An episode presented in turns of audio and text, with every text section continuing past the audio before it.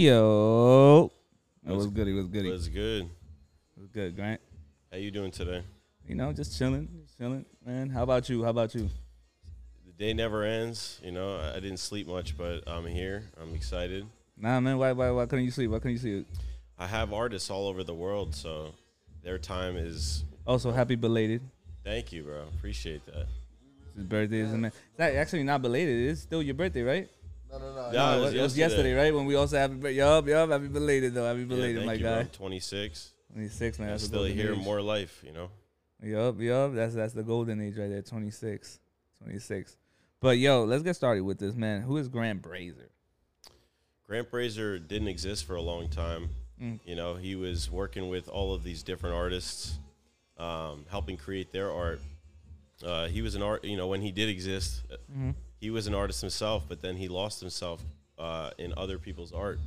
And over the time that he was working with more and more people, he discovered that that was the key that, you know, because he put so much of his energy into other artists, that is what you know a real creative could do if they stepped outside of their own ego um, and so i experienced ego death and i realized that um, i was imaginary in a sense like grant brazier is an invention i perform every day and that's who i am you know and so these artists all over the world really taught me that we're that everyone is just like me. You know, everyone's going through the same struggles and uh, experiences as me. So my company I named Imaginary You because I felt I didn't exist. See it on his chest. You can see it on his chest. He ate it to the chest. Yes, Great. sir. It's crazy. It's crazy. So, but, but wait, before we even hop into the into Yeah, into the philosophical the philosophical and into, into the Who am I? business stuff, let's let's Yeah. get started with wait, man. Where did it all start? Where you from? Where were you raised, man? How did it all begin, man? Like everybody wants to know that part before we get. Don't give them the all sure, that. They sure. can't The know all that shit. You can't give them the sauce. sauce real quick. You gotta let them know where you came from before. Yeah, so I mean, I grew I up know. in Central Jersey. Both my parents were artists. Okay. So I, I had the privilege of, you know, being able to experiment with what I wanted to do in life. Mm. And uh, my father's a composer, so he grew me up as a producer. Um, I was playing the drums for a long time, and I finally found some friends in high school that, you know, liked to create music. So uh, when I turned 13, I got a laptop and uh, just started learning how to produce. And I was actually recording my father at the time. And by the end of high school, you know, I was pretty good with uh, these DAWs, which are digital, you know, audio workstations. And I wanted to go to college to further my education in music production and music industry. Um, so when I got into college, I took over the communications department. Essentially, they, you know, they through being a student aide at, at the studio at the at the college, I just went over and above, you know, what the position was, and they they appointed me as the chief studio manager of the Les Paul studio. So I got, wait, I have one question though. So as a kid, because you just you flew past everything, man. You, I'm telling you, you gotta like you gotta give these people, you gotta give people from like the jump, from like when you was a child. So let me get back to that. Yeah, man, go. yo, you you a man. As soon as like if, if they don't My stop mind- you, man, yo, you be Yeah, going, yo, you're about to go yeah. in a thousand. But look, so as a kid, when did you like realize like yo, like my although my parents already like they've been teaching me this stuff, Yeah. and you felt like as a child, like when did you feel like as a kid, like yo, I I could be a prodigy in this shit, like I could definitely become I was pushed so hard by my parents. Um, like as if you were an athlete, they were pushing you like in that, like as if you were an yeah. athlete but with music instead. yes, I was into sports up until Uh-huh. I was 12 years old, and I had um, you sound like when like people be like, "Oh, I was 18 years old and at 18, you know, I had to make the choice. You know, if I want to keep playing sports, am I gonna become a rapper?" But you, yeah. No, I mean, your shit was like I had to choose. Music. It was really real for me. God made the decision. I had Mm-hmm. an accident where I kept breaking my shoulder. Ooh I had like some, uh, you know, some some problem with my humerus bone. So okay. at that point, I just stopped all sports low key, which was gonna gonna be depressing. But luckily, I was always very into technology and into music. Mm-hmm. So that's when I got my laptop and and realized my potential as a producer. But speaking of like your parents too, because you also did mention that your parents were part of like art, like Yeah, you my, say your dad was a composer, but you didn't really get into My mom- specific with your moms, though. sure. What's- Yeah, what my do? mom is a, a visual artist. Okay, My parents were high school sweethearts, you know, so That's a they beautiful thing to watch, man. yeah, so they spent you know the better half of their young years uh, developing their crafts. My mom was a photographer and uh, a painter, and Mm-hmm. they both flourished in California at the school called Cal Arts, which is Disney school, Mm-hmm. Um, where all the art mediums are in one building, so they can cross pollinate with each other. Um, and that philosophy that they brought home after college, you know, and then they got married and had kids, had me. Mm-hmm. Are you just? Do you have any family uh, members? Is just yeah, you? my sister, Okay. Danielle, older. she's younger, Oh, okay. okay. Shout out to Danielle. She's going to med school, just got in. Oh snap! Oh snap! What is she studying to be? A podiatrist, a, f- a foot surgeon. Oh, okay. I was about to say Yeah. that's the foot one. Yeah, I Yeah. only know what that is because football and just like smashing up my whole entire For legs. sure. I know what that is.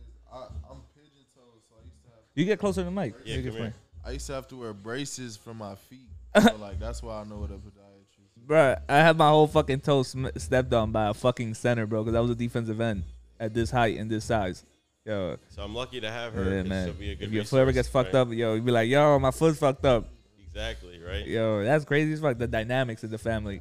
Yeah, my mom's side of the family is, you know, they're like more practical and Mm-hmm. they're all professionals. And then my dad's side are a bunch of crazy artists and, and entrepreneurs. Let me guess. So your mom was the one that broke out the mold when everybody else was doing like practical, logical shit as career jobs. She was like, uh, uh no, no. She was the practical one.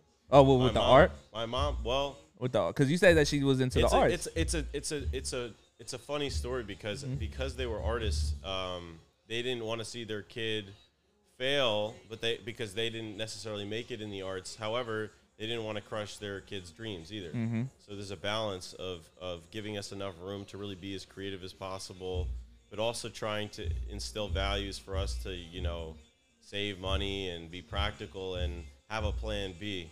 And you know, sometimes having a plan B will stifle the plan A. You know, the plan A might not ever, ever even come to fruition because you're already thinking about your other options. So for me, you know, I always knew I wanted to be an artist. Um, but further down, you know, as I got down the rabbit hole of all the different art forms, because I was a visual artist too, I was designing cars, you Mhm. know, for Popular Mechanics magazine at, at 14. Like I was, so you were like doing doing crazy lot. shit already, like yeah, I was really into. beyond shit that kids are not even probably like. fuck no. But, my- I was doing at 14, I was getting my brain kicked in by like, Yeah, yeah, that- that's- well, luckily, you know, I, I, you know, at the time it was really disappointing that I couldn't, you know, be as athletic. But I thought I was going to the NFL, and then I went to college, and I got hit one time. I was like, "Yup, yeah, that's it for me, my niggas." I was like, "I'm out, yo. I'm going to this acting shit or whatever the fuck is gonna take me out further." Nah, I do feel that. shit. I mean, yeah. I wish I learned what you did, man. well, I wish that I was more athletic because sitting sitting down engineering for years will fuck up your back. You know, so I, I definitely need to Oh yeah, to continue to work on myself in that regard because I Mhm. never had that as part of my structure. My structure was just sitting on the computer, learning. You know, with you know, as a digital native, we have like endless resources for for knowledge if you know how to find it through all the bullshit. so that explains a lot about you. So. Let me ask you a question. So when you were able, like, so when you were a kid, and then you were able, like, your parents were like, "Yo, you do know that there's a program that you could do music with online." Did that shit like blow your fucking mind away, like during that, or were I was they like, watching my dad Yeah. produce music my whole life. You know, even from in utero, Mhm. I was listening to the same songs that I ended up producing. Right, Mm-hmm. I, I ended up getting um, a deal for my father with Sony Publishing. And Still Okay. working on his music twenty years later. You know, what, what, so he when I was makes born. He makes music for the elites, then basically in a way. He never released his music. He he always he's this crazy, beautiful uh, human being who writes furiously, and he's been writing since you know he was my age, and Mhm. he didn't want to compromise his integrity as an artist and sell his music and not get credit. And you know, various times, That happens his in the life, industry.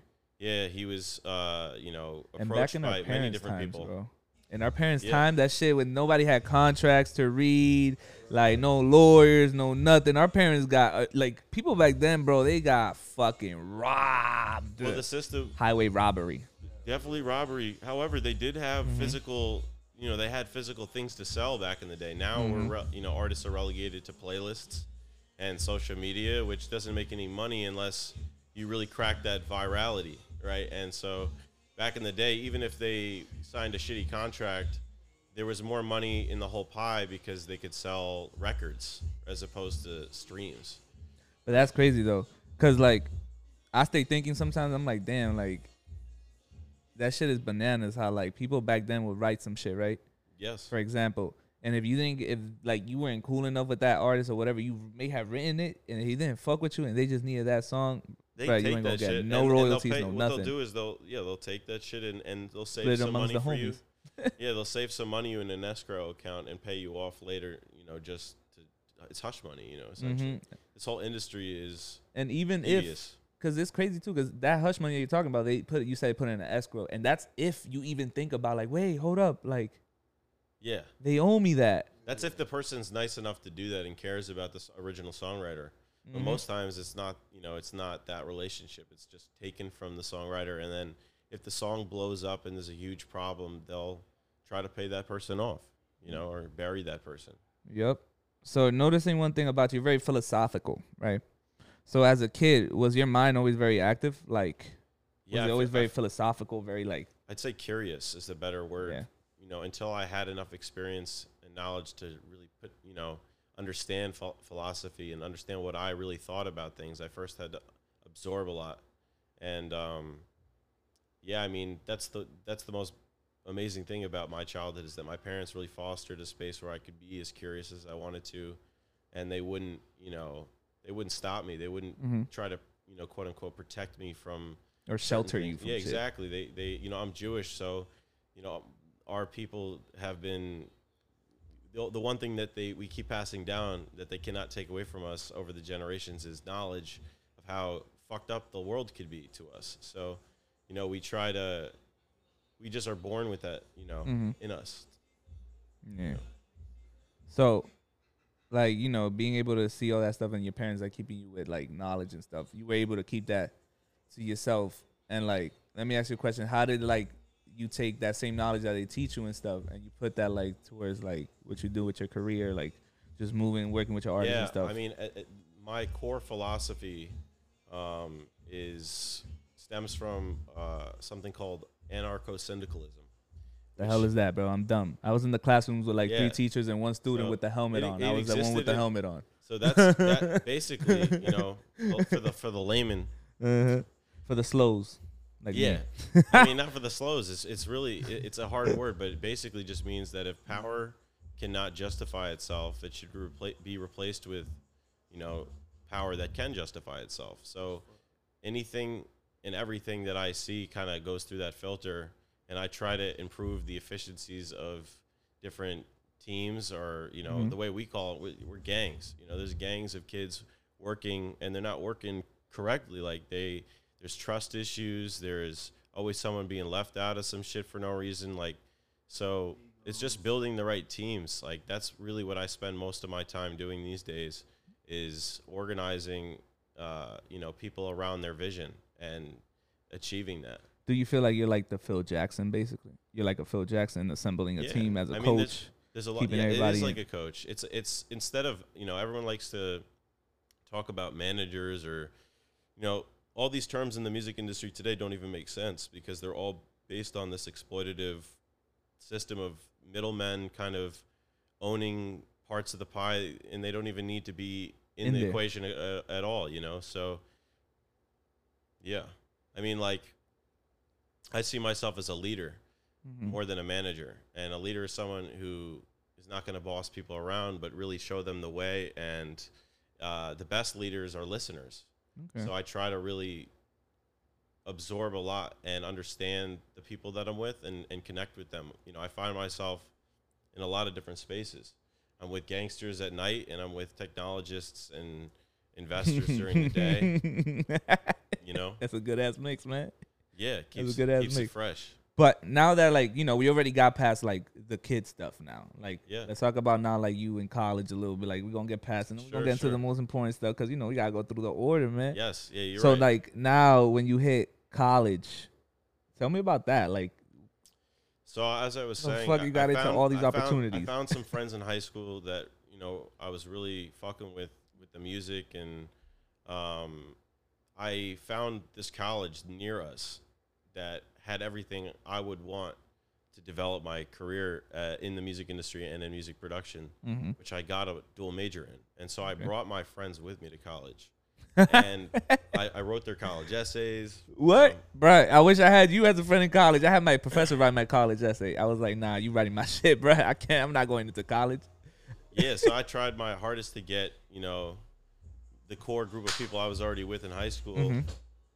to come with me. And um, so once I was in college, you know, I went to a liberal arts school called Ramapo College of New Jersey. It was founded in 1969.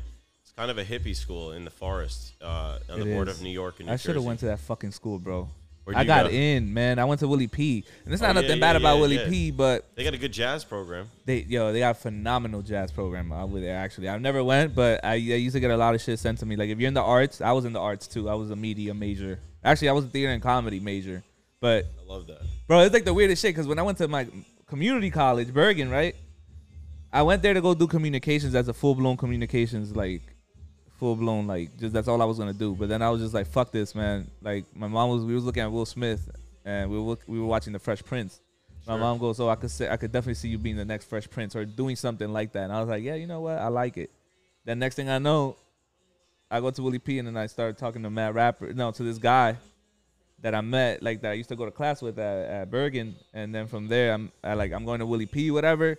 Kind of stopped doing all that acting stuff. I mean, stop doing all the media shit, and bro, next thing I know, I'm like talking to Rapper because I met with some guy at like Chipotle. Next thing I know, I'm talking to DMX. and the very next week, I'm talking to DMX and like Memphis Bleek and shit. I was like, all right, cool, I'm here now.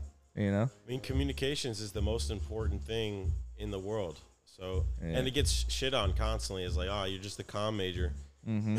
but really, the problem we do a lot the problem with our society today is that these communication applications on our phone are distorting our ability to communicate and really know what's real. So, it's an important time for people who know how to communicate to really to stand up and and, and lead. You know. That's a fact. And then one thing I was also gonna ask was like, so how do you manage to like tell your friends like, yo, how did did they stay along all of them to continue? Nah, nah. They, well, you know, some of them left, and then I brought more in. You know, like they, I had other kids transfer in, and um, but whether or not the school was just really cool because it gave Mhm. me uh, a place to really focus on philosophy because it was a liberal arts school. I was taking all sorts of classes about humanitarianism, you know, uh, social sociology, and this one class it, which deconstructed language, which kind of made me go crazy, but led to my epiphany about who I was and what I'm here for, right? Mm-hmm. And language communication is everything. And you know human beings only have the ability to understand through symbols and references to other symbols. Like that's how we think. So our society is is easily manipulated by those symbols by all these power structures in place that cannot justify themselves so my goal is to kind of uh, once i get out of college i'm skipping ahead again but Mm-hmm. once i you know did the engineering thing ran a studio um, had been producing How did for you years. get to run it though? I, I took that student aid position when I knew the college, you know, when I knew that this is where I wanted to go to. That was one of the Mhm. reasons they had just built this half a million dollar facility and had no one to run it. So when I took that student aid position, I got close with the first student aid of the studio, and I took the job over for the next two years, and uh, you know, created the protocols and procedures for the whole communications program, ran all the student sessions. Basically, I was the guy you, you wanted to talk to if you wanted to get into this studio. Uh, and which no other kid had. So I kind of was living the best. I had the best experience that you could possibly get from that college because all the other kids in the same class as me didn't have the time in the studio. They just got to be there for 40 minute periods, you know, or an hour and a half if it was a longer assignment for recording. But I got to live out of there. And uh, at the end of college, um, this is a good segue. I met an artist who flew into New York City from Finland. Mm-hmm. Her name's Sonia Autio, and uh, I, I, funny story. I met her on Tinder, and so I found that she could, you know, basically she was classically trained and can play the piano and sing uh, like Adele, you know, and at the time, or like Billie Eilish, and at the time, Billie Eilish only had around ten thousand followers. You know, I was following her, and this girl Sonia recorded a hit in 15 minutes, and I had just uh, you know almost finished college. I had some contracts for management. said I'm going to sign you, and I'm going to create my company based on what we just did, and I'll see you um, in Europe. And then I graduated, and she was in London in, in the summer, and I flew out and surprised her with a book of my father's songs. They're all scored out and scared the shit out of her. You know, at first she was like, "Who's this guy?" I met a few times in the United States who just landed at my doorstep. Like she she thought I was going to sexually harass her. I slept on the floor. Uh, and I think my back hurt, so she traded places with me halfway through the night. I got the bed. And the next day we woke up, and the first song she played through, I bought her a piano in London. Mm-hmm. She and I started crying at the end of the song, and you know we realized that she could really do this and move to the U.S. and become a star, whatever that meant to her. And uh, we proceeded to to work in my house with my with my dad. Mm-hmm. She flew back to the U.S. for three months at a time, and we tracked a few other hits. I sent the songs to Adele, and um, they they liked them a lot, but they told me it was too adult co- contemporary, which is funny because Adele, is adult, adult contemporary, and we made some electronic music. So Ooh, that sounds like some like nah. it was weird. It was like some weird. Like how do I explain that to you? That sounds like some like It ah. made, it made no sense. Like nah, cause I, that that bitch sound too good. Nah, she sound too motherfucking good. I can't have this bitch. Nah, that sounds too contempt. Get this bitch out of here right now, bro. That's what Yeah. that shit sounded like to me. That I don't know. That's the beat. Like. so, so when I found when I found Sonia, I mean uh, that's kind of what I've been. Wait, what's her name? Sonia Altio. Shout out to Sonia Yeah. Altio. Right, She'll- that's how you say be- it. Yeah, Sonia will be Alright. in, in America in June, so we'll, you know we'll have a follow up with her. Bruh, man, yo. and she you know when i found her it kind of like it was the reason why i was born at the time i felt uh, because my dad you know taught me most of what i had known and i had taken his music to college with me to find an artist to take his songs and at the end of college this girl flew in from the other from the north pole and i was able to marry his music and produce it with my friend uh, justin hanson who i brought to college with me and we were able to get uh, a substantial publishing deal with Sony uh, out of that one song with no data, no analytics. It was just this beautiful girl with the right production and the right songs, and that's kind of how I got my start in the industry itself. You know, in, you know, Okay, is that how you would say you you fell in love with? Is that when you say you fell in love with music, or when would you say you fell in love with music? I, I've been a drummer since I was nine, so I mean, I've been in love with music since I was born. My parents were were heavily into music, so Mhm. honestly, I've been in love with music. Is my first love. It was my dad's first love too. Um, it's in my blood, you know. Shout out to music, yeah. If it wasn't for music, we wouldn't be here doing what we're doing right now. people people think about music as wallpaper you know like it's in it's in the store it's while you're getting coffee it's in the car but really it's providing value for all the experiences that we have in those spaces and people neglect the value that the music brings and so it's my mission to change that right? Like the music industry is my first target market uh, to give power to to own their rights and their data and make a lot more money because they've been left out of the equation, right? Mm-hmm. Artists' rights are human rights, but we're, they're not treated like that. They're, they're at the bottom of the stack today, especially Exactly. songwriters. So tell me about like your artists and like how you Sure. So take let me, care of me, let them and all f- that. Wanna- yeah. So I mean, We got one right there. Yeah. He's enjoying himself right here. Yo, yo, you come here, you come talk, bro. Come, talk your shit, man. Talk your shit. What was the question? I, no, I'm I was asking him how he takes the- care of y'all and how he like oh looks out yeah, for this y'all. my man Grant. You know what I'm saying? I'm racked up, Roy. Grant basically is making a platform to where artists can grow and flourish organically and on their own independently without a label, like basically owning them. He's gonna give you the I'm gonna give you freedom your to own. You are your own label. exactly. He's giving us the freedom to be our own boss in a sense. So shout out to Grant. So what made you want to start doing that though to help out? Yeah. So the story goes, I was managing this artist Sonia, right? Uh-huh. and it was very difficult without any resources to really to blow her up in the way that I wanted to at the time. It was 2018, and we had tracked all these hit songs, and we knew we did because anytime we showed anyone, they were like, "Why isn't this out?" or "This is an Apple commercial," or you know, just the best compliments that reinforced that we knew what we had was gold. And so when we signed that deal with Sony Publishing, um, that put my foot in the door where I was able to make more connections with other people in the music industry and other artists started to get really interested. So, um, at the studio in Bloomfield, New Jersey, which is in the town over from where we are, or we're in Bloomfield right now. Shout out Mhm. Bloomfield. Shout out Bloomfield. There was another studio where I was kicked out of my house actually after college because I didn't want to get a job and I wanted to really continue doing this music thing. But my parents wanted me to have that plan B at the same time, you know, to bring in a steady income while I was trying to create. And at the time, I felt that I needed to immerse myself completely into what the other artists were doing. And the artists that I fell in love with were in a fucked up situation. You know, they were kind of living in the trenches, trying to survive, trying to create, living, eating, breathing their art. And um, I was tired of living a, a privileged life of and seeing the you know while seeing these kids go what they were go through what they were going through. So Mhm. it got to a point where my parents said to me, you know, you you're good to stay here. Of course, this is always going to be your home, Grant, but your friends can't stay here with you.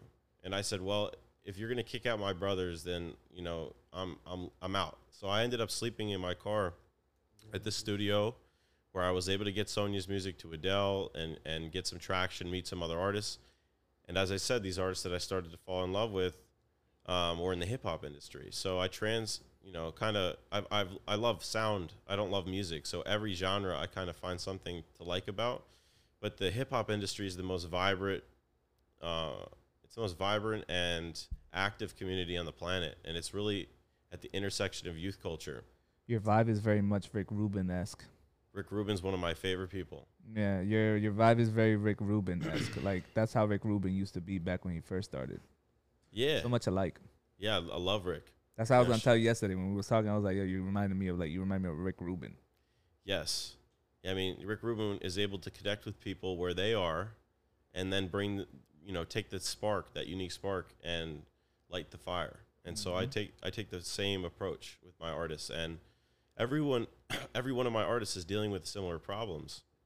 However, they all have unique identities and stories. So it's important to really solve that those those core fundamental problems in the music industry that can just empower all of these independent creators to you know apply to their vision and actually make money because i'm tired of my friends uh, suffering even dying you know in the socioeconomic hellscape that we call the modern united states like it's not a good place for creators it's it's it, although the creators are providing all the value to our lives you know with, without artists you know what would life be like That's true.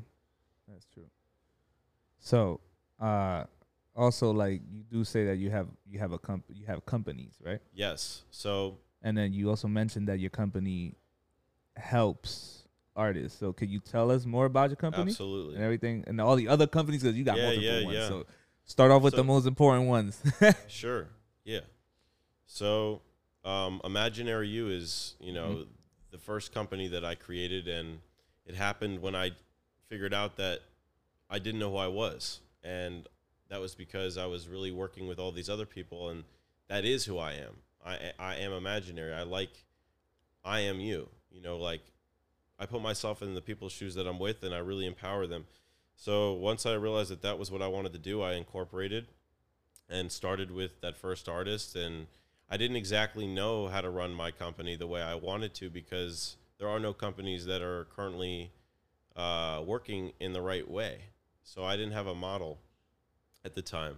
And it's been many years since 2018. And uh, my last visit to see Sonia was during COVID. I was able to get to the UK um, on some funny shit. And I During stayed. COVID, Yes but in its peak, Damn, yeah, in the, and its peak. But over there, there was it was Yeah. not really wasn't they had everybody in lockdown. Like, they weren't playing. Not here. Yeah, here it was fucked. But over there, They it were was like, low-key nah. open during the summer. They were like, ah, we gotta open the shit up. Oh, okay. I was at the bars. I was, you know, it was nice. Must have Nice been to get out of the United States at that time.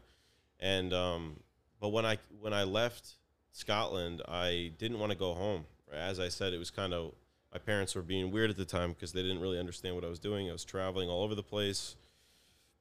There's another whole story we can get into where I was running around with Le'Veon Bell in New York, Damn. r- managing his music career for a few months when he was. How was the that? It was incredible and it, uh, crazy, you know. Um, but I didn't want to go back home because my parents didn't really understand what I was doing. They just saw me basically exhausting myself, living in the trenches, but then also flying private jets. They kind of thought I was They thought it was confusing. They were Yeah. like, "What the fuck is going on here?" Yeah, they, they were they were they were scared, honestly. But I, I didn't want to go back to that energy, so I hit up my aunt, Susan Brazer, uh, Mm-hmm. who's been traveling the world her whole life as a, you know, tech, media, and telecom uh, guru. mm-hmm. And I haven't seen her most of my life because of how busy she was. But I hit her Shout up. Shout out to your aunt. Yeah, shout out Susan. And she was in Los Angeles, and I said, "Hey, can I come? Can I come by? I'm in Scotland." And she said, "Of course." So I ended up moving to Los Angeles, and when I met Susan and went through what I had done in the last few years, I had accumulated uh, over 30 artists. You know, from the time that I left college. And so when she saw that and saw that I didn't have the business model in place to support what I was doing, which was my parents' worry, we But- put we put together one. So the selection of pool of artists that you get, how do you pick them out and know like, like the differences Sure. between them and stuff? Like the pool, how do you like choose them and stuff? So again, there's a unique spark in every human being on the planet, and at the end of the day, we're all artists. You know, everything is an art: the art of business, the art of accounting, the art of whatever. And so the the most creative people, though, like they're creating all the time, and, and the process of creating is is also the process of destroying. It's this cyclical uh, experience of recreating yourself every day, which you know why a lot of artists have mental health issues and whatnot. But the artists that I've gotten to meet, you know, I if I connected with them, um, I just took the next step, and I don't limit myself. A lot of people in, the industry uh, would characterize me as crazy for taking on so many different people and not sticking with one or two, because you know you should just focus on one thing and blow that thing up and then that will give you traction for the next thing. But instead i keep seeing with every artist that i meet they're encountering the same problems. So if i can solve that problem for everyone that's a way better business model than trying to blow up each artist you know in this fucked up system. You know i'd rather just create a new system uh, that works in tandem with the old one until the old one is ab- abolished. Yep. And do you feel like, like when you're working with some of these artists, do you feel like that the best place to go pick up the artist is through like underground hip hop? You would say that's like the grassroots of like all So- pop culture and so stuff. the, the the coolest thing about being in this mm-hmm. company is that as an independent creator company it really runs as a network and each artist has power in the network and Mm-hmm. really curates the network itself roy will introduce me to a new artist uh, or you know tennis who's recording right now would int- would introduce me to an artist. For example tennis introduced me to an artist named zeliocho and it was just a vlad. Yeah vlad life. It's on my shirt. Vlad and life. so violent life around drugs. Oh, okay. which is a real thing that's going on right? Which he's bringing light to um, as an artist. And so when tennis showed me zelly for example i was like wow you're right tennis. This this is the hottest artist right now that no one's talking about from the underground and everyone should be talking about so i immediately got in contact with zelly's management and joined his team right to try to empower him with new tools and rules for him to own his content and avoid these disastrous deals and to empower his brand, right? And it, it keeps it keeps going like that. Every artist I meet shows me another creator, and it's not just music. Do you feel like also like another thing too? Because we did speak about like you did say the environment. You always talk about the environment and where they're at because you Yes. do care about like one thing that I noticed about you. You really emphasize that. Like since we started the whole thing, you did not say no nothing about like yo the money. what-" No no no. You care about where they're at, like I how they're doing, yeah, I mean, for a while, like have- and all I- that. Like that's your thing. Like that's what I noticed. You really you're really a really true caring ass person about like your artist. Yeah, Grant is he's very heartless. He's like, Heartless. I didn't mean heartless. He's very like I got no Selfless. Um, selfless. That's what I Yeah. meant to say. He's very selfless. He's very caring, and he often puts other people before him. Mhm. That's what I really I've been noticing that shit about you. Like, and everybody around you is like very like yo yo like, like we got you, bro. We got even you. yeah i mean it, it's but it's it's it's a double-edged sword right Mhm. because mm, for example my mom would say put on your own mask in the airplane before you put on the mask of the person sitting next to you right that's the Mhm. rule is to make sure you're good first but i have a very hard time of doing that while watching all my friends who who i am right i am you imaginary you Mhm. go through shit that I don't want them to go through. So I kind of just, with my privilege as a white Jewish man in America, try to finesse for them. You know, I My try nigga's to, an ally. yeah, Grant, he's also he's very great at bringing his artists together and making them feel comfortable around each other. Like most of Grant's artists are friends now. Like I'm re- very cool with tennis. That's like my twin. It's like because you know how like labels sometimes they'll just all right here we're gonna throw everybody together. Yeah, Yo, here we go, and nobody fucks with each other. Like Grant, Grant really Yeah. helps us like build personal relationships, so that way the business is more genuine. exactly. I mean, the way that these kids are doing business uh, uh, today, they're they're basically they're they're they're hijacking social media to be able to communicate the way they want to. They're not using it the way the algorithms intend them to.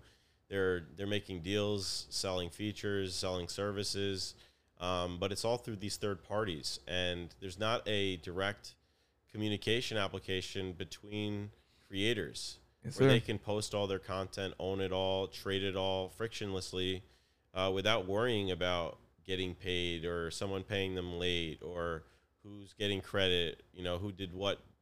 There are new technologies that will allow us to have that experience on our device. So that's the big company, Lion Share Media, which is a technology company, and that company uh, is empowering the next generation of creators of all types. And my little company, Imaginary You, is a subsidiary, and it's a proof of concept with my creators of how that system should run.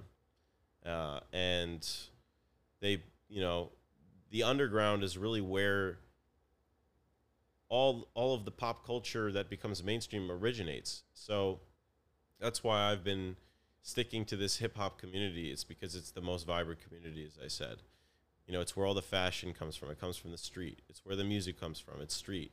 It's where all the, the terms and language, the slang comes from. It's the street. Mhm. It's it's you know the revolution will not be televised. It's it's happening on the ground, and unfortunately, all of those third parties, which are mainstream and the mainstream media, and just in general, people of this country and of the world do not realize what's happening in the underground, which is the reality for the you know the majority of kids, at least uh, in this country, and the kids deserve a light sh- shined on them. The underground needs some light because they're suffering, and that's why the art sounds the way it does. I mean, this this shirt I'm wearing, "Violent Life Around Drugs," Vlad, is a real culture, right? There's a lot of violence a- around drug life and drug use, and in a country like this where people don't have health care or they don't know where they're going to get their next meal, it makes sense that they'd want to numb the pain uh, and have fun. And so that's what the climate is in the underground music scene today. Yeah. And I have um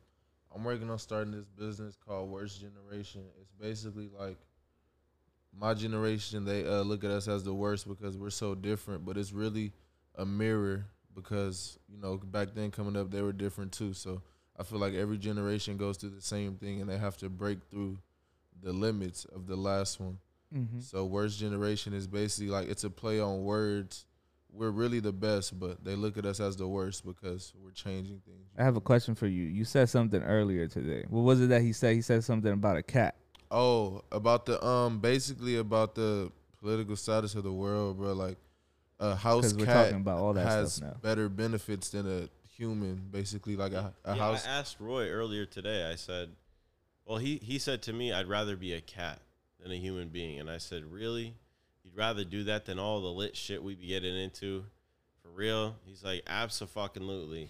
Being a cat means I'm gonna get my my meals on time. I'm gonna have a place to sleep at night. I'm gonna be warm." You're gonna be loved unconditionally. Like if you, it's more likely for a cat to be walking down the street and get picked up than a homeless man or woman. You feel me? So that's like kind of backwards. a homeless kid. You know, like you, you might be 21, but I just turned 26. You're still a kid to me. All you know, I work with kids that are 15 years old going through the same shit for real. So it's like this system needs to take care of its people, and I say we start with artists because the artists are the ones that reflect back onto society what's really going on. The time, the zeitgeist of that time period will look, be looked back upon on the art. Right. There's a there's a bad tradition about how when you're 18, you're supposed to be you're supposed to know everything and just be on your own. And going towards 18, they don't really teach you about financial literacy. They don't teach you shit in Yeah, high you school. feel They me? teach They you don't dumb really- ass shit. They don't really teach What you they- anything about how to survive on your own. But when you're 18, you're just supposed to know how to survive on your own. So it's yeah, like the crazy. school system is emblematic of all of these institutions, which That's why are if you go to Europe, us. if you go to Europe, all the kids are like fucking old as shit. Yeah, they're they're just they have act you know they have education that cares about them and a society that cares about them. You know the the conditions, the social conditions that were set up are Yeah. just uh, more humanitarian, whereas in America we're all about profit. So my my name, my artist name is Pity Profit because I pity this system and I pity all of us who have to profit off of one another rather than profiting together. And you know, as he was saying, worst generation is his creative company. All of these kids have their own creative companies. So Imaginary You is this network of creators and creator companies. And my goal is to give all of their companies these new rules that allow them to work correctly and, and, and in a justified way where no one's being exploited and things are happening way quicker because technology makes things way faster and higher quality and we don't get the value of that honestly instagram youtube all of these ott video services and social media they're making all the money on our content So let me ask you a question. You know how like you're talking about imaginary. You what how would if an artist was to make music and they were to get paid or get their likeliness or whatever it is, how would that work for them? Like what would be the process for that? yeah i mean the future you know the, the world we're in we just talked about the world we want is one where when you open up your phone instead of all of these apps that you see you see all of your favorite creators brands and projects they're all called projects and you open one up and it's this an immersive experience where that creator basically has different experiences they can showcase to you based Mhm. on what their art is and or what their service is or what they're pushing and there's a workstation behind that that doesn't exist today for distribution today all of these kids have multi-million dollar studios in their laptop that's how much it would have costed 20 years ago to make make these songs or videos Right? and, it, and and today it's been democratized, right? We all have these tools, but we do not have tools to distribute our content. We rely on third parties, like labels, right? Like these distributors, like uh, United Masters or TuneCore, mm-hmm. DistroKid, right? It's all these middlemen that get in between you putting out your music and your fan receiving it, and you owning the whole experience. So, that future of opening your phone up and programming how that content is being distributed, where it's going, when it's going, in the real world, is very powerful. Mm-hmm. Um, so like that is that works the world's first distribution workstation and a better platform for experiencing that content where uh, there's the other major problem with all these platforms today is that they're user generated sat they're user saturated content like it's all user generated and the the real rock stars and the real you know Picasso's and Beethovens of the day it's hard for them to break through such a saturated uh, internet space. So we deserve a platform dedicated to premium entertainment where users can interact and engage and immerse themselves into those brands, but in a structured way where it's really for creators. It's not for algorithms for Instagram, for example. Okay. We just deserve a better platform for experiencing the content as listeners, and we, we deserve a better platform for distribution as creators and monetization. Because right now, all of the likes, comments, shares are not being monetized for the people who are creating the content. Okay. Okay. Okay. I like that. Shit's fire, man. Hell so yeah. how so okay, so explain to me like if Roy was to do a project, right, with me, and we did like one of the best songs ever, right? And then like we were to put it out, and then like how would we be able to like In the studio, you'd open up the, the app, open up your digital asset wallet, and you'd basically just assign the splits in the phone real quick. Like, all right, you did the music bet, you get that percentage. I did the lyrics and the melody bet, I get this percentage. Now we, we Nobody's we, fighting, we, everybody's we, getting we paid. agree, we agree on it. It's a smart mm-hmm. contract. Now, as soon as that song is put out, the money just gets paid out instantly. Um, wow, nobody gets it, nobody's bitching no, no, inter- morning, no intermediaries. Why? no why f- no nothing. why? Why do they exist? They only exist because there was a time where we It didn't have these tools, man. We didn't have supercomputers in our pockets. But now, like, we're still on this traditional hundred-year-old system of of, of We need a middleman. We yeah, need somebody yeah, to come you, help so- us. so you need a manager. You need a hundred people taking a percentage of your pie that don't add enough value. They only add value because the system is designed for you not to have the value. So, Imaginary You offers value added services, and if we were working together on a project, right, I would assess which services you need Mhm. right? What are you missing? If you have a vision and you have goals, how are we going to complete those goals? With what team? And how is the team going to work together efficiently? You know, it's like pretty logical. But people are not really thinking about that. They're really just gangs of kids in a house together producing content and kind of, you know, it's still payola. It's like paying TikTokers or paying other influencers to repost the shit or trying to get all your friends to, to growth hack your shit it's like a bunch of nonsense when you know it doesn't have to be you know i imagine a better world which is what imaginary you does it imagines a better world for you and i Okay. As creators So outside of that, what else are you working with besides that? Because Yeah, you did so- mention something about a podcast and stuff. yeah Like well so lion share media which is the the big tech company which is Damn built- man, you got you got mad fucking companies, bro. I was like, God damn, like yo, we Yeah. going through all them shits, but yeah, so that's Li- what we're Li- here. Lion Share Mhm. Media is really the behemoth, which uh, everything else is rolled under, and Lion Share exists to give the lion's share of rights and revenue back to the creators, as you know, its philosophy, and it exists way outside of music. Music is just fundamentally important to me as an individual and to society as a whole. Mhm. Um, and it's a good megaphone to build these communities to overthrow these power structures that can't justify themselves. But music is being the first target market. Film is also needs a whole, you know, re, like a makeover. you You, know, somebody for film, I got you. I'm your guy. same thing with politics, the environment, mm-hmm. or any project which is trying to push something. And everyone needs a better di- form of distribution and monetization for those creative assets. And the creative process behind every project is not being monetized today. You only get the the result of whatever people were working towards in a team. You know you don't get to see the process as everything's unfolding. So at each step in the process, Lionshare is empowering, you know, creators with these new tools on this platform to monetize the entire creative process from, you know, th- you think about a movie like Harry Potter.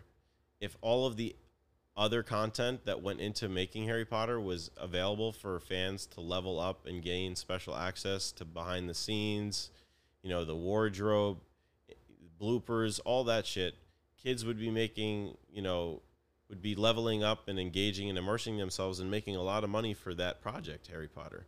And that that works with every single movie. It works with every single project.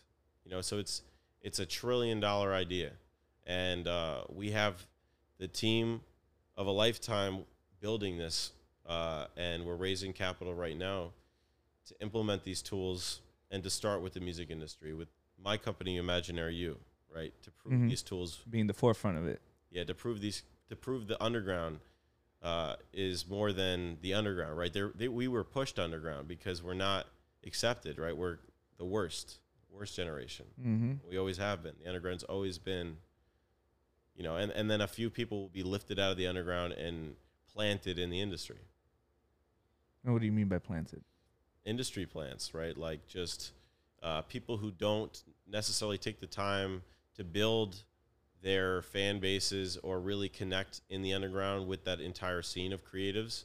They they're lifted up by money, right? By by labels or by investors and kind of just planted into the mainstream dis- distributors. So they don't have to go through the grind as long or at all. You know, as opposed to artists who are really deserving of uh, their success Okay. based on their you know their merit. Makes sense. Makes sense. All right. So, what's an advice you would give to yourself five years ago, or a kid trying to do what you're doing? So when I was living in my car in Bloomfield, Mm-hmm. wondering what the heck I was gonna do, you know, I was working as a bus boy at this store at this uh, restaurant called Mangia Organica, which is like a fast casual Italian restaurant. Mm-hmm. and the chef uh, was this kid from Newark named Bez, and Bez had been shot a few times. You know, he'd been through a lot of real life shit, and here I was, this privileged kid who like opted out not to live at his house anymore because he wanted to be immersed in what was really going on, right? And I was like, what the hell am I doing? And through conversations with him every day, preparing vegetables and washing dishes, he gave me a quote that saved my life. And this is the advice that I would give to everyone um, who's going through the cycles of being an artist or an entrepreneur, right? Which is a very intense, risky endeavor. The quote is There is nothing your imagination cannot do, for the power of God is to imagine, and there's nothing too difficult for Him. So, whenever you feel like there's no way out, or you don't know how you're going to figure it out, just know that your imagination has the power to transform reality, right? The reality we live in is built by a bunch of people who imagined it. And it's just as easily changed by new leaders who imagine a better world for us to live in. Okay. All right, yo. Getting close to the end, man. Is there any projects or anything else that's coming out that you want to let people know about? For sure. Um, let's see. I'm going to talk real quickly about my brother Roxas. Okay. Roxas, I met when he was 16 on his birthday, and uh, it's been a few years since then. But he's he's one of the most talented kids I've ever met in my life, and um, I found him in a pretty dark space, and brought him to Los Angeles, gave him an apartment, and he has the, the, the greatest catalog of music of all time in terms of what all these kids are trying to do. This kid really achieved that with nothing. Whereas a lot of these other car- artists have a little bit more help than he did. This kid really does live, eat, breathe, sleep music. And I'm very excited to announce that we'll be putting out a lot of content this year. Um, and as a sneak preview, one of the projects we did with Roxas, uh, we broke into Car- Kurt Cobain's house. And Mhm. Kurt Cobain, pro- Kurt Cobain's property in Los Angeles was going to be torn down, and uh, one of our creative directors uh, found found that out and helped us get into that space. And we filmed an amazing music music video for Roxas, which we'll release later this year. Hey, I'm glad I was the first to know that. Yes, I guess in the podcast. yeah, absolutely. All right, man. Well, you already know, It's been a pleasure. man. Yo, always. Appreciate you, homie. Yeah, man. You know, Baba Sucia, and we out. Peace.